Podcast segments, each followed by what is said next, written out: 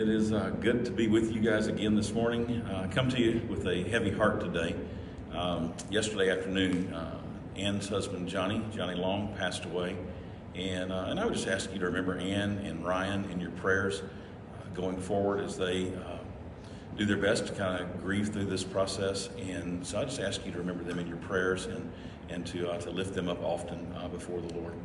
I'm so glad that you're with us today. We're live streaming today and it gives me an opportunity to just kind of address you a little more personal, I think, and to be able to uh, to share my heart with you as we prepare uh, to regather together very, very soon. Um, as we make preparations, though, to regather, there's still a lot of work that needs to be done to sanitize our buildings, uh, a lot of work that needs to be done to train some volunteers to best serve you uh, when you come back.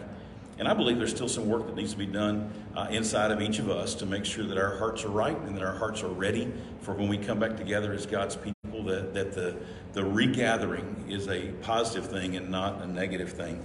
Uh, every pastor that I've talked to over the last couple weeks is really wrestling with everything that's got to get done to be able to uh, stay in compliance with our state and to stay in compliance with uh, those that are uh, charged with keeping us safe. Uh, and the big question is how do we get our people together soon, but how do we get our people together safely? And so we've been wrestling with those things, and I've talked to a lot of different pastors that, and, and I think there's a, common feeling for, for all of us, and that is we feel this, this huge responsibility to do all that we can to prepare our buildings and our people and, and, and all the elements. Uh, to be able to prepare those things so that we can best protect our people and uh, so that we can uh, make sure that those that God has put us uh, in charge of protecting, that we do our best to, to protect them. And so that's part of our heart, is not to drag our feet, not to go slow, but to go safe and to make sure that what we're doing is uh, something that when we regather, our people can stay safe. I, I tell you the truth, I'd feel horrible uh, to get everybody back together and then to have a, an outbreak of this virus in our church and to see some of our people harmed by that, and, and then uh, especially if we don't take every precaution that we can to make sure that we're safe. Now, I'm going to be honest with you. We can take every step and every precaution possible and known to man right now and still end up with, with issues and problems. There's no way to guarantee 100% that, that we can be safe and that everybody can be protected. Uh, familiar with a nursing home in Lake Charles um, that uh, has a couple of our members that are, that are residents there. And uh, that, that nursing home, from the very beginning, took every step possible to make sure that COVID did not enter into their unit they check every single employee, every single nurse, every single person that walks through the door. Uh, they check them on the way in the door, they check them halfway through their shift, and they check them again before they leave. They check their temperatures. They do everything they can to keep those residents safe. And yet, this week, um, one of their nurses, who is checked again three times a shift, uh, showed no signs, no symptoms, uh, nothing that would indicate that she had COVID, and yet she was a carrier of this disease. And now 15 of their residents are, uh, are diagnosed positive with COVID. So we can take all the steps necessary and still not know for sure that we're protecting people, but I think that we need to do everything we can to make sure that we're doing all we can to keep you safe when you come back. And so uh, some churches are regathering today. I've talked to other pastors who are going to wait out phase one because phase one is a phase that nobody's going to like. Uh, and they're going to stick it out and wait for phase two or phase three. Uh, and they'll start up in June sometimes. Others have talked about July and even August before they regather. Uh, I've met with our elders and talked with them, and I think that we can take some steps uh, and some precautions to allow us to, to reopen a little bit sooner, to regather uh, as we gather together. And so we have decided that we're going to do everything we can to begin regathering next weekend. Uh, we are limited to a 25% occupancy of our building, which means that basically we can have 40 people in our building at one time, and that's the limit. Uh, we worship with a lot more people than that on every Sunday, and so we're going to have to go to multiple services. And, uh, and each of our services will kind of be designed specifically for a specific group. And, uh, and we'll let you decide which group fits you best. But uh, I'll explain some more of that a little bit later on in my message. But in order for us to regather and for that regathering to be successful, it's going to require a lot of spiritual maturity on each of our parts. Uh, if if I didn't believe that our church possessed that kind of maturity, if I didn't believe that our members had this kind of a heart, then I would push back and, and, and, and, insist that we wait longer until we know that it's safer. But I believe that we have a church that's always demonstrated maturity, that's always demonstrated a, a sacrificial love for other people. And so I, I feel confident that as we gather back together and we show that maturity and we show that faith and that love, that we can do so um, safely and that we can gather back together. I believe that our attitudes and our actions that we bring back with us to church uh, will either make this regathering one of the sweetest times of fellowship that we've known in a long, long time, or if we don't, it could also be one of the most devastating times that we've ever seen in the life of our church. Uh, the opinions about the seriousness of the virus range uh, from one extreme to another, with people at, at every point in between. And so, as we gather back together, just come realizing that somebody's going to have a different opinion than you do about the virus. Some will take it a lot more serious than you, some will take it a lot more lightly than you. But we, we come back together with this wide range of opinions. And if the love of Christ does not permeate our attitudes, and if it doesn't undergird our actions, then we could find ourselves in a bad place really, really quick as a church.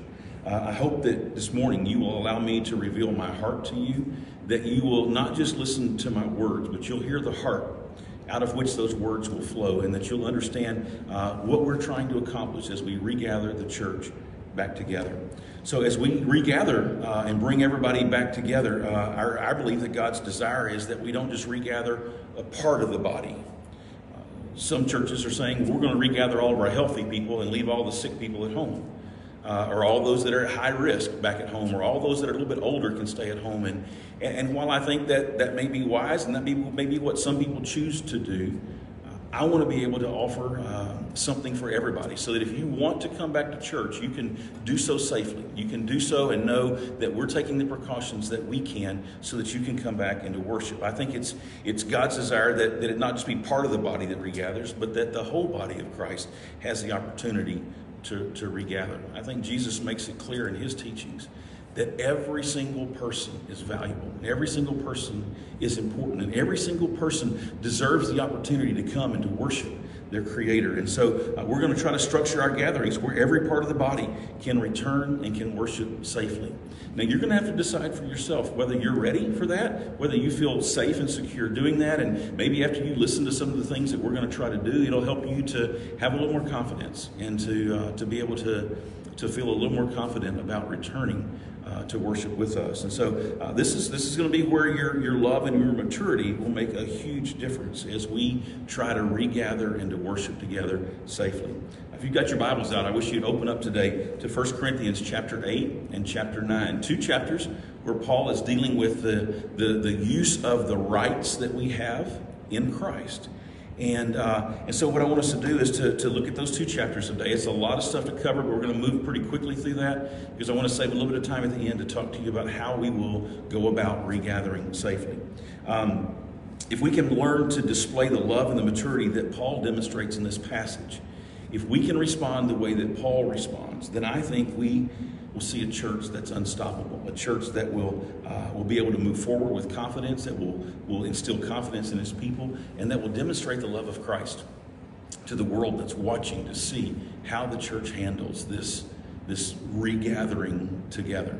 So if you got your Bibles, 1 Corinthians chapter 8 and chapter 9, let me give you a quick background so you understand where we're coming from and what Paul's dealing with. The, the spread of Christianity has been very, very rapid, and, and so now you've got a whole lot of new believers. Uh, you've got some that are, that are going to grow at a different rate than others, and so the maturity level within the church, just like it is in our church, is at all different levels. You've got folks that are, that are uh, discovering this great freedom that they have in Christ, which they did not have in Judaism. Uh, they've come out of Judaism, many of these new believers. And, and there's this great big freedom, and there's always a tendency when you discover the freedom that you have in Christ to want to take that freedom and just bulldoze straight ahead. Some of these believers were doing that. They said, Man, we have got incredible freedom in Christ, and, and, and we're going to take that freedom and we're going to run wide open. But what they were doing is they were plowing over other people who did not quite understand that freedom. And, and, so they were free, but there was a danger of them using their freedom wrongly. And, and so some enjoying their freedom, uh, decided that they could eat the meat that was offered in, in the idol temples. Uh, that meat was probably cheaper. It was, it was meat that was widely available. People would come and sacrifice in these false uh, temples. And then the meat would be available for folks to eat. And some of these believers said, listen, man, meat is meat. Idols are nothing. They, they don't mean anything. And so we can eat anything that we want to eat because we are free in Christ. But in so doing, their faith and their freedom was becoming a stumbling block for those whose faith and their freedom was not at that level yet. And, and so there was a danger of them using their freedom wrongly. Uh, their argument was that if idols are not real, then this meat has been offered to nothing. It's, it's, not, it's not tainted, it's not unholy. I, I can eat it. And their thought was this if you were just mature like me, then you would see it the way that I see it, and you wouldn't have a problem either. And, and many didn't understand, Paul says in this passage. Many didn't understand it that way. Their faith may not have been at that level, uh, and so their, their strict upbringing taught them that idols were evil and that anything connected with idols was therefore evil. And, and it created this great inner conflict for them. I believe many of them uh, that, that abstained from eating this meat offered to idols were made to feel small. Well, your faith is just not big. You just don't understand. You just have a lot to learn. And they were belittled because they weren't at that place just yet. And then I think those who didn't want to be belittled just joined in and said, okay, well, I'll join you and we'll do that. And then they got back home and their consciences began to, to plague them. They felt guilt and they felt shame and they felt distance from God because they had done something that down deep inside they, they still weren't convinced was right. And so Paul addresses the, the question about meat offered to idol in chapter 8.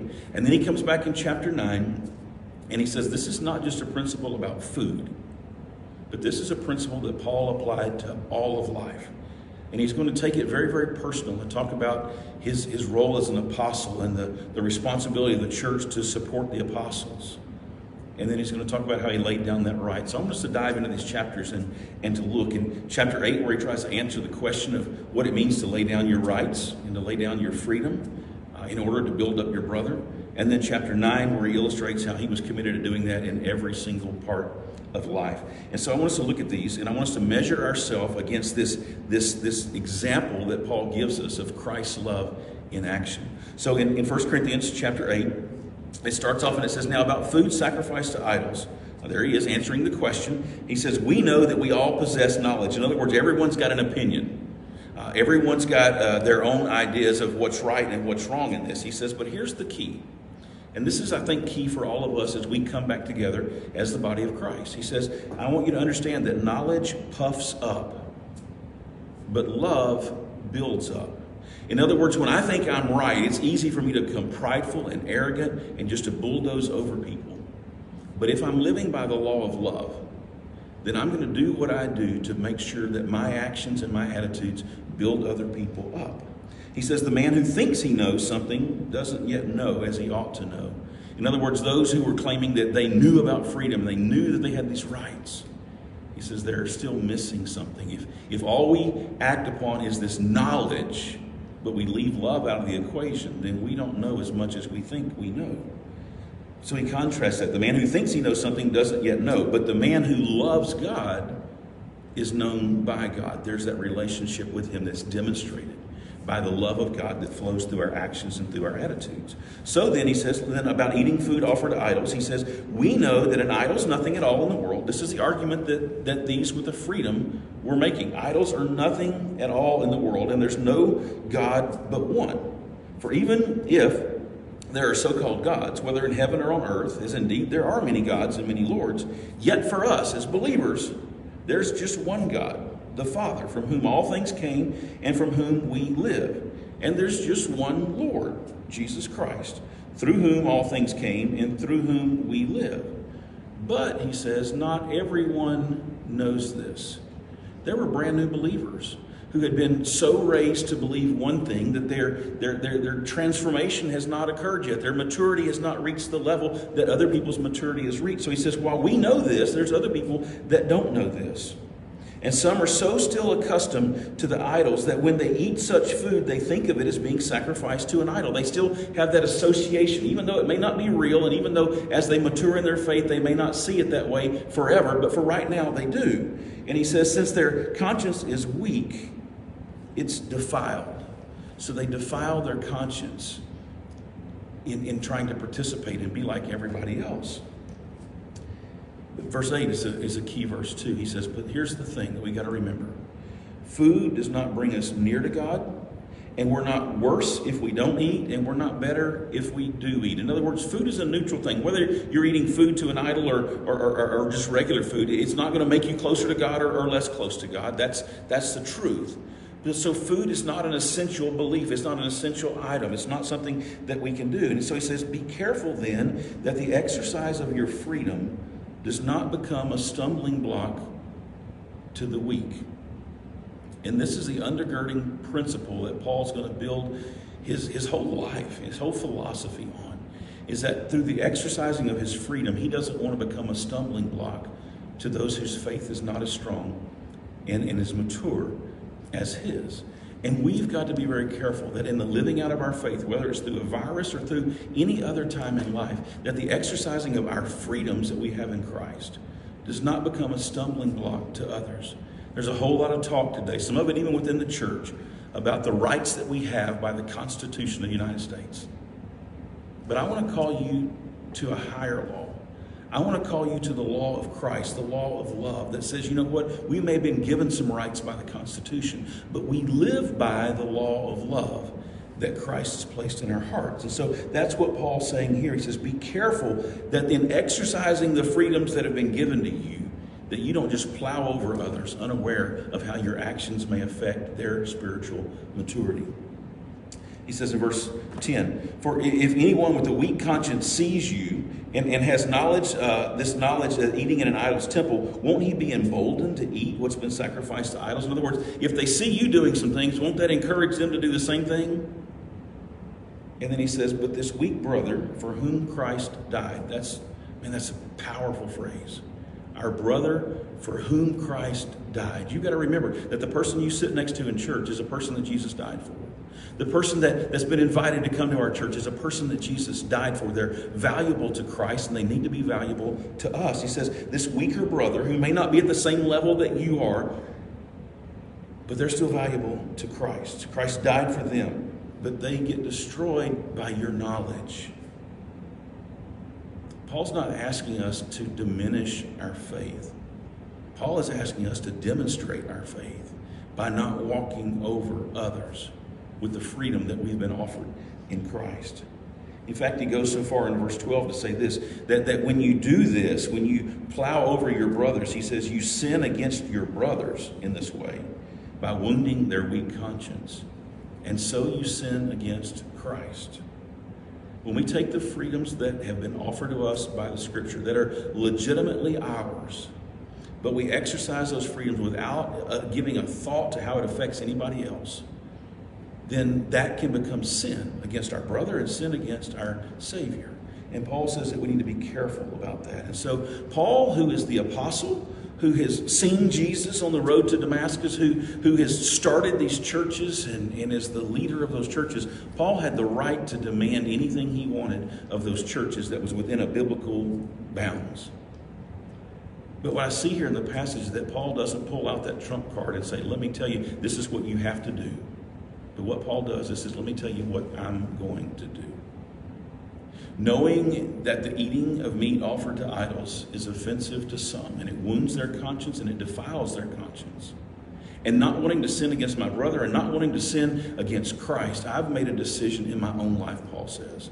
And here's what it is in verse 13. He says, Therefore, if what I eat causes my brother to fall into sin, I'll never eat meat again. I will give up my rights to eat meat if that will keep my brother from stumbling or falling or defiling his conscience. I will stop it forever. And he says, I do that so that I'll not cause him to fall. Paul is saying that the rights that were promised to him and the rights that were guaranteed to him, those were less important to him than his brother. And that's the attitude that we need to have. That's the attitude that we talked about that Jesus had as we examine the, the attitude that was in Christ that needs to also be in us. And so Paul is saying, I'm going to follow Jesus and I'm going to do it the way Jesus did it, and I would encourage you to do the same thing. So, as a leader who could have issued some kind of authoritative order, Paul says, and by, what I'm going to do instead is ask you to consider this and to follow me, and here's how I'm going to do it. if it, if it offends my brother or if it puts my brother at risk, then I'm never going to do that again. And he gives up his right to eat meat. Now, Paul in chapter 9, like I said, he, he shows that this principle is not just about food, but it's about all of his life and all of his attitudes that he carries forward. So in chapter 9, he comes into a long passage here where he talks about his freedom in Christ personally. Verse 1, he says, Am I not free? Am I not an apostle? Have I not seen Jesus our Lord? Are you not the, the result of our work in the Lord? In other words, aren't, aren't you here because we're doing what God's given us? We are, we are legit.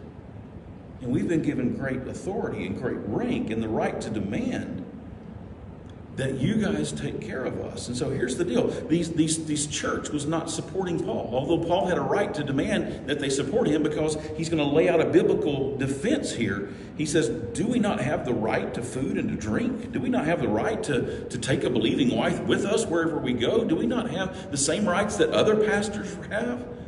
But then Paul's going to say in chapter 9, But I have never claimed those rights because I don't want to do anything personally that might be perceived in a way that would hinder the spread of the gospel.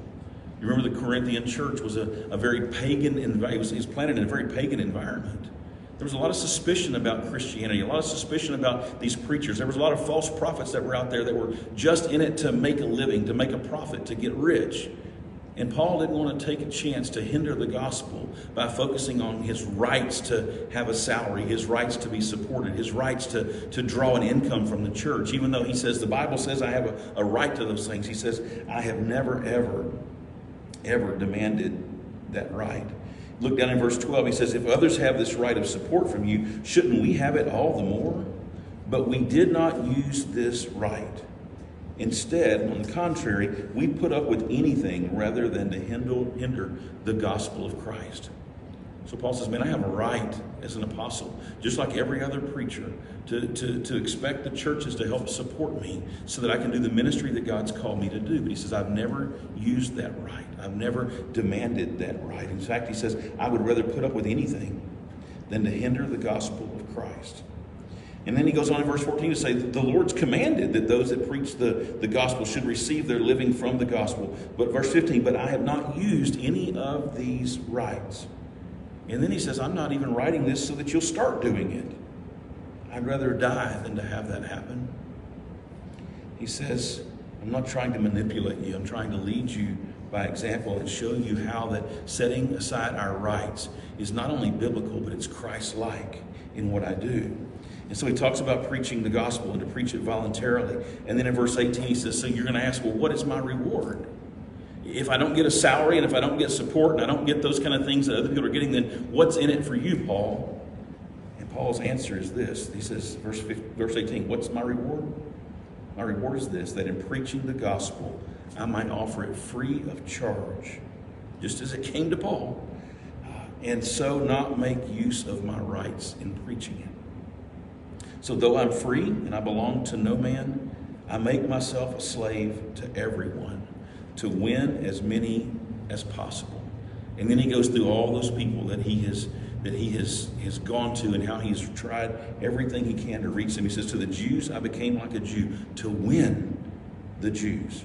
To those under the law, I became like one under the law, though I'm not under uh, man's law, uh, but I am under the Lord's law, so as to win those under the law.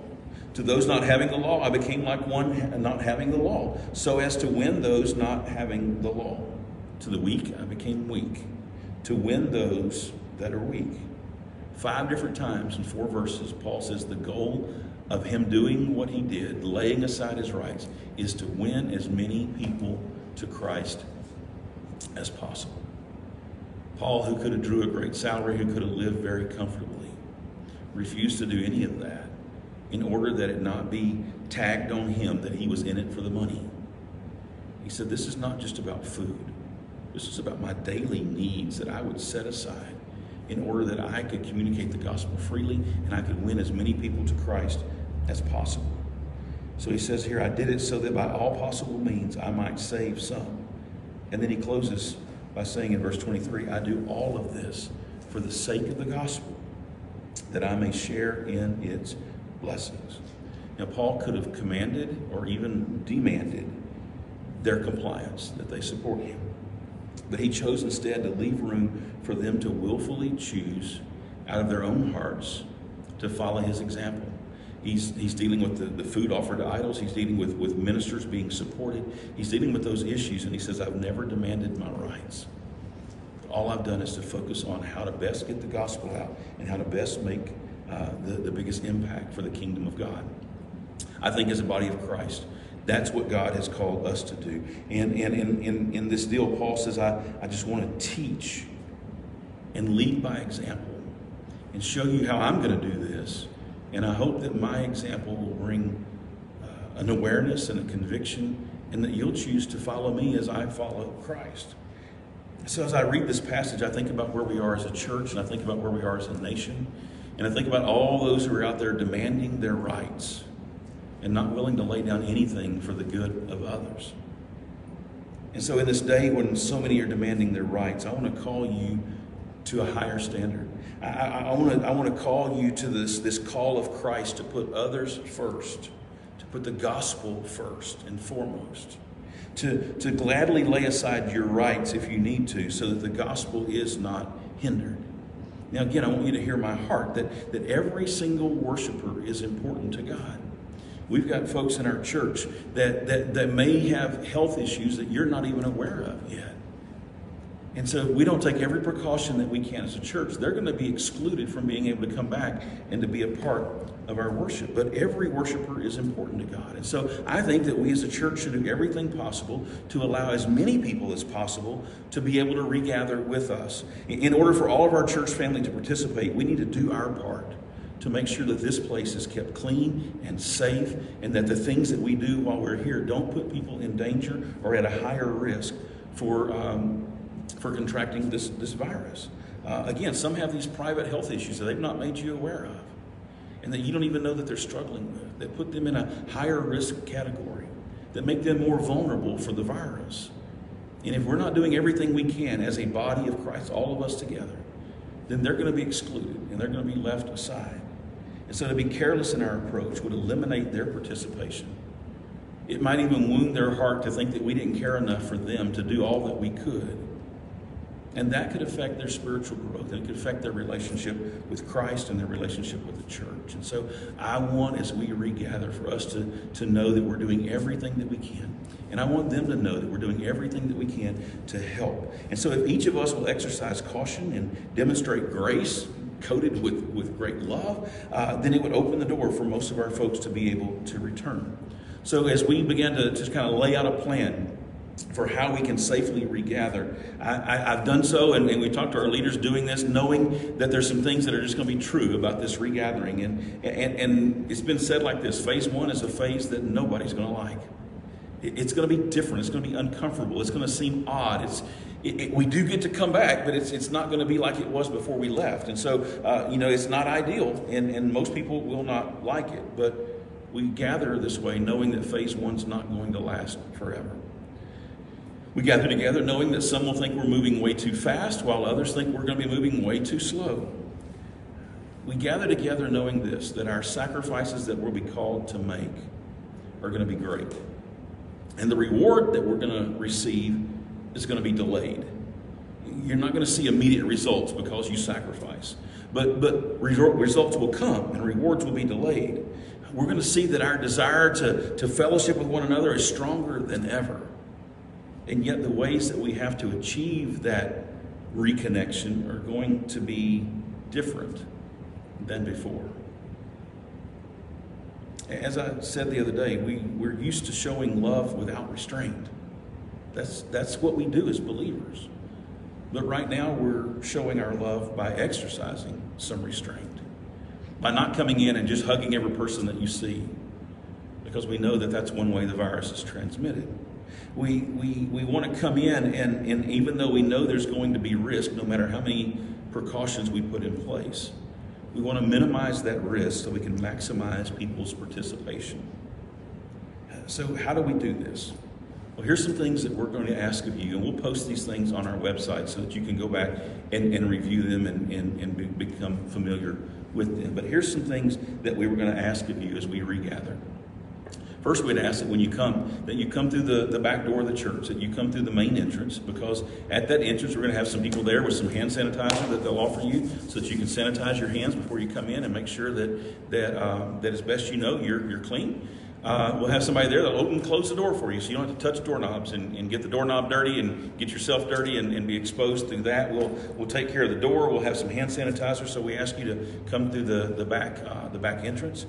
Um, again, I can't command you to do this, although I would love to do that. But we're gonna uh, we're gonna be wearing masks. Uh, I'm gonna be wearing a mask while I'm here. I would I would ask that you would consider doing the same thing. Uh, if you have a cloth mask, uh, bring that with you and just slip it on when you come in, uh, and and wear that while you're here in our buildings. If you don't have a mask, then we've we've got several that we'll make available to you if you would like that. And again, we can't command or demand that you wear a mask. But this mask is not to protect you. Please understand this. People get this confused. But the mask is not to protect the person who's wearing it. The mask is to protect those around you. That that that your breath and that your your your water molecules that come out when you speak, that they don't get on somebody else. That's what the mask does. It protects others. And so you wearing a mask doesn't say that you're afraid. It says that you love others and that you're willing to protect them. And so we're going to ask you to take that step and show that demonstration of love to other people that, you know what, I'm willing to be a little uncomfortable. I'm willing to feel a little bit awkward. I'm willing to take this extra step to lay, I don't have to wear a mask. Well, that's your freedom. But I'm willing to set aside that freedom in order to allow others to come worship safely and securely and without fear. So I'm going to be wearing a mask. I'll probably take it off while I preach, but I'm going to put it right back on when I'm done. And we would ask that when you come in that you slip on your mask. If you don't have one, we'll have somebody at a table that has some, some free masks that have been made and, and purchased for you. And we will uh, we'll offer that to you if you want it. If you don't want it, then we can't make you wear that. But man, I sure wish that you would. And so we'll, we'll ask that you wear a mask and that you, uh, that you do that and you show this love and this respect for others as you wear that. I want you to know that, uh, that we're not allowed to offer any kind of child care stuff right now. No children's church, no nursery, which is going to make it a little bit more difficult for families with young children. But we're going to offer a special service just for those families. And I'll talk to you a little bit more about that in just a minute. But, but there won't be child care, there won't be nursery. Uh, kids don't know how to social distance. We can't put kids in the nursery who are all playing with the same toys. And, and, and again, people can carry this virus and not even know that they've got it. And we would hate to, to spread that to our young children who will take it back home to their parents or their grandparents. And so, no children's church. Um, we've taken all the pens and papers and pencils out of the church pews so that they're not being reused again and again by different people, and you, you get germs and stuff on your hands. So we would ask you when you come to church that you bring your own pen, your own paper, uh, if you're one of the ones that gets cold in church, bring you a little blanket that you can bring in and cover up with because if you use a blanket in this service and somebody uses it the next service, we could be spreading germs that way. And so we've taken those blankets out. And if you want one or if you need a jacket to slip on, uh, and, and, you know if you're one that's normally cold, then just come prepared for that and, uh, and be willing to do that. Um, in the past, we've had a coffee pot in the back that everybody can come and pump their own coffee and drink their own coffee. We're going to eliminate that for a little while at the request of the CDC that we not have those things out because then everybody that's touching it could be uh, spreading germs. And so, if, if you need coffee to stay awake while I preach, bring you a cup of coffee and uh, and and bring your own with you. Uh, we're not going to be passing an offering plate. Uh, but we'll have our offering boxes in the back, and you can give in those offering boxes when you come in. They'll be by each of our entrances, and and uh, you can drop your offering in there. You can still give online. You can still mail in a check, however you want to give. But but we're not going to be passing an offering plate like we normally do. Uh, the, the chairs are going to be set up in clusters where, as you come in, we would ask that you sit with your family, that you would uh, gather together as a family, those that you've been doing life with and that you're already uh, interacting with, that you guys sit together. But then we'll put distance between your family and the next family so that these two families are not taking a chance of, of, uh, of infecting each other. Uh, we'll ask that when you come in that you, you find a, a new way to greet. Uh, usually we'll hug or we'll do a handshake. And we're asking that you do an elbow bump or a toe kick or something kind of silly just to say, hey, I love you. But you find a way to do that where we're not, again, exposing one another uh, in this way. Uh, we're going to be cleaning our restrooms before and after every service, but but there may be multiple people that use the restroom, and so when you go into the restroom, use good hygiene and wash your hands, and and you know use the use the paper towel to open the doorknob so that you can keep yourself clean and and uh, and be safe that way. And many of you already do that anyway, but just things to be thinking about as we come back together. Um, another thing that we're going to do is to close off uh, all the unused classrooms that we uh, that we're not using right now. Uh, that will save us a whole lot of time and energy and money of having to go back and re-sanitize every single classroom. Because if the doors are open and children run in and out and do all the different things, or people are in all those rooms, then we've got to go back in there and try to re-sanitize that. And so we're just going to close off the rooms that we're not using. And um, and uh, if you if you or a group or your gospel community or somebody comes up and uses a classroom, we would ask that you would take some time and re-sanitize that when you're done, or else let us know that you used that room so that we can re-sanitize it and get it ready for the, the next group to be able to use. Uh, next week, when we gather together, we're going to celebrate the Lord's Supper together. And uh, what we've done to, to be as safe as possible is we've ordered these uh, Lord's Supper cups. They are uh, kind of unique cups. In the top of them, they have a, a, wafer. You'll peel back and be able to eat the wafer. Uh, and then you'll peel back again and have the juice, and we can share the Lord's Supper together. I do want to say to those of you that uh, have a gluten allergy that we tried to buy gluten free, could not find those anywhere. So these wafers are gluten. So if you're a gluten free person and you're going to be with us next week, you may want to bring you a little wafer that you can eat and participate with us because we tried to do that but weren't unable uh, to find those types of things in this type of a packaging. So um, anyway, those are just some things to keep in mind as we begin to regather. So here's here's the thing: we are we're going to regather, but we're limited to a 25% capacity. Now, when we do the math, that means we can have about 40 people in our sanctuary at one time, and that's all. That's all the state's allowing us to do, about 40 people at a time. And so, what we're going to do is offer multiple services geared toward specific groups. Uh, it'll be the same message, the same music in all three services. So you're going to get the same thing no matter which one you come to. But we're going to have three different uh, messages, three different, I mean, three different uh, gatherings. And we want you to pick the one that best fits your needs. So let me describe when we're going to meet and how we're going to meet, and then you can pick the time that you th- feel fits you best. Uh, Saturdays at 5 o'clock, we're going to offer a worship service here. We're going to target our senior adults and those that are at high risk in this first service. Part of the reason for that is I want to get them in our building while we still know that everything is super clean. Um, I want them to come in and know that we have sanitized everything as best we can and that everything is, is as good as it can be when they come in. And so those that are that are senior adults, 65 and older, or if you're 60 and you want to come, or whatever, if you if you just feel like you're at high risk, if you got medical conditions that would put you in those high risk categories and you want to come to that, then this will be a service that we would gear towards you. It will be on Saturdays at 5 o'clock, okay? Right here at our church. And, uh, and we believe that, that that will be the safest time for, for those that are at higher risk to meet. Then we get to Sunday, and Sunday at 9 o'clock, uh, this will be when we live stream to Facebook. And so if you're going to be staying at home and watching, that time's going to change from 10 o'clock to 9 o'clock. We're going to live stream at 9 o'clock on Facebook in our Sunday morning service. This will be for our general population, for those who are at a little bit lower risk, who uh, just want to come and gather and worship, then, then we can have 40 people that'll gather here for that service at 9 o'clock. And then we'll clean the buildings quickly. Uh, we'll start back at 11 o'clock, and our 11 o'clock service is going to be geared toward uh, primarily those families that have young children, uh, those that would normally send a kid to the nursery or, uh, or our, our, toddler age kids, or those who are, you know, first, second, third grade elementary, uh, about that age group, those with the little squirmers, you know, that, you, that you're going to have a hard time corralling. We're going to take our chairs and kind of put them in a little circle for each family, and you can be there and bring your kids with an activity bag, uh, some quiet toys, a coloring sheet, colors, whatever they like to do. Some of them uh, do iPad stuff that they can do quietly, but but you you'll be gathered as a family. And, and why we're doing it for families with young children is this that we know from past experience that it's hard for a mom and a dad to focus into worship when they're worried that their kid might make noise that would affect the next person. But if everybody in there's got kids, we know it's going to be a little bit louder. That service is probably going to be a little bit shorter, um, but it's going to allow those parents to relax and to worship with their kids together.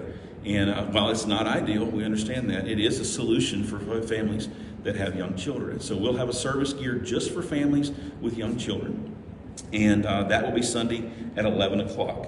And so uh, just bring them an activity bag, uh, bring them some things that, that they can participate in. Again, bring their own colors and their own pencils and that kind of thing because we're going to have all that stuff removed. But bring them here. And so we think that by dividing up this way, we can meet the state guidelines uh, and, and, be within the, the framework of what they've asked us to do, and at the same time offer a venue for all of our people to be able to worship.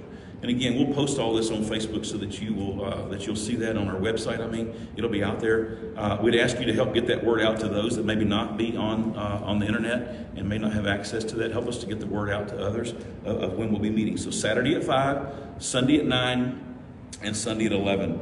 And uh, again, it's not ideal, it's not normal, but I think it can work if we're willing to make those sacrifices. So I would love for our church to give our community a glimpse of what Christian sacrifice really looks like, what it means to set aside our rights for the good of others, what it means to, to be a little uncomfortable in order that others can be comfortable and can worship. Uh, let's show them our willingness to sacrifice for others. Now, I, I want to ask you to do this. Let love drive your attitudes and your actions, not fear, not pride, not arrogance, not demanding your rights. Let love, the love of Christ, let that drive your attitudes and your actions. Let's, let's make worship safe for everyone to attend. Safe for everyone who, who wants to be here to be a part of that, even if it means extra work. And it will mean extra work on my part and on your part. We're going to need tons of volunteers to pull this off. When you try to run three different services, that triples the number of volunteers that you need to be able to run things. We're going to need three people to help us with sound, and three to do the computer, and three to do video. We're going to need three different people to help us with the doors and, and to do the sanitizing, to open and close the doors. It's going to require a lot of help. We're going to need people to help us set up and rearrange chairs and to move them around as we, we configure for different types of services for different types of people. We're going to need folks that will be here to, to wipe down doorknobs, to help clean the bathroom rooms, to, to mop the tile floors and to get them clean and sanitized in between our services. And so we're going to need a ton of volunteers. And I would ask that you contact me and let me know. Uh, you can contact us through Facebook. You can contact me through my cell phone if you've got that number. But we ask you to contact us and let us know if you want to volunteer because this week we're going to be meeting with our volunteers and showing them what we want to do and how we want to do it. And so we need to get with you and train you this week so that we can do that. I believe that our selfless acts uh, can have an eternal impact. But I also believe that if we get selfish, that it can have a detrimental uh, impact upon people and do lasting harm. So I'm asking you to live selfless. I'm asking you to put others first. I'm asking you to think about the way that your attitude and your actions are going to impact those around you. Crossroads has always had this reputation of sacrificial service and this over the top love that, that we have for others, especially for those in our community. But I want to ask you at this point, well, let's take those things to a whole new level. Let's go to a, a whole new level with those things. Come next weekend, but come with other people's needs as your top priority. Come looking for a way to serve and to show respect and to show uh, restraint and, and all those things that are going to be required as we gather back together. Uh, not only will God bless that kind of attitude, but I think the kingdom of God will thrive. So as we close, let me say this. It's the worst of times right now, but we can be the best of people. And what I'm asking you to do is not to diminish your faith, but to demonstrate your faith. Not to just demand your rights, but to set those rights aside and say, you know what, you're more important to me than any right that I've been given. To come and to put others first. So demonstrate your faith by putting others first. Guys, I got to tell you this there's no other church that I'd rather do life with than you. There's no other church that I think can pull this off better than we can pull this off. But we've all got to do it together, and we've all got to work together. And so I'm going to try to set the example, and I'm going to try to set the tone. And I pray that you will, will do the same, that you'll come here with great love in your heart, ready to worship, excited to be back with the family of God, but, but realizing that we've got to do it in a way that keep our people safe so that they feel safe enough to come and to worship beside you and to be here and to be a part of that. So look forward to being back with you next week. We'll be back live together. Uh, we will still live stream for those who have health conditions and can't be here, but that live stream will be at 9 instead of at 10. So we invite you to tune in if you can't come to be a part of that, but to come back as soon as you feel comfortable to be a part of our worship. Saturday at 5, Sunday at 9, and again at 11. And we'd ask you to come be a part of what God's doing here at Crossroads. I love you guys. I want to pray with you, and then we're going to close. Let's pray together. God, I thank you so much just for the way that you love us, the way that you have provided opportunity now for us to regather as a church. And Lord, I pray that we would put others first, that we would walk together as God's people, and that we would see you do great things in our midst. Lord, we look forward to being back together with our family. And Lord, we want to keep them safe. We want to do all that we can to make sure that their health is, uh, is uh, taken care of. And Lord, I just pray today that you give us wisdom in those, in those pursuits. Pray that you be with Ann and with Ryan as they grieve the loss of Johnny. And I pray, Father, you to show her what's next and help her uh, as she walks through that and let us to walk with her, I pray. In Jesus' name, amen. Well, guys, I love you. And uh, we're going to get off of here now and, uh, and wish you the best weekend pray that God walks with you this week. And if you want to volunteer, please be sure and, and see me, and please be sure and, uh, and let us know that you want to be a part of what we're doing. God bless you, and we'll see you soon. Bye bye.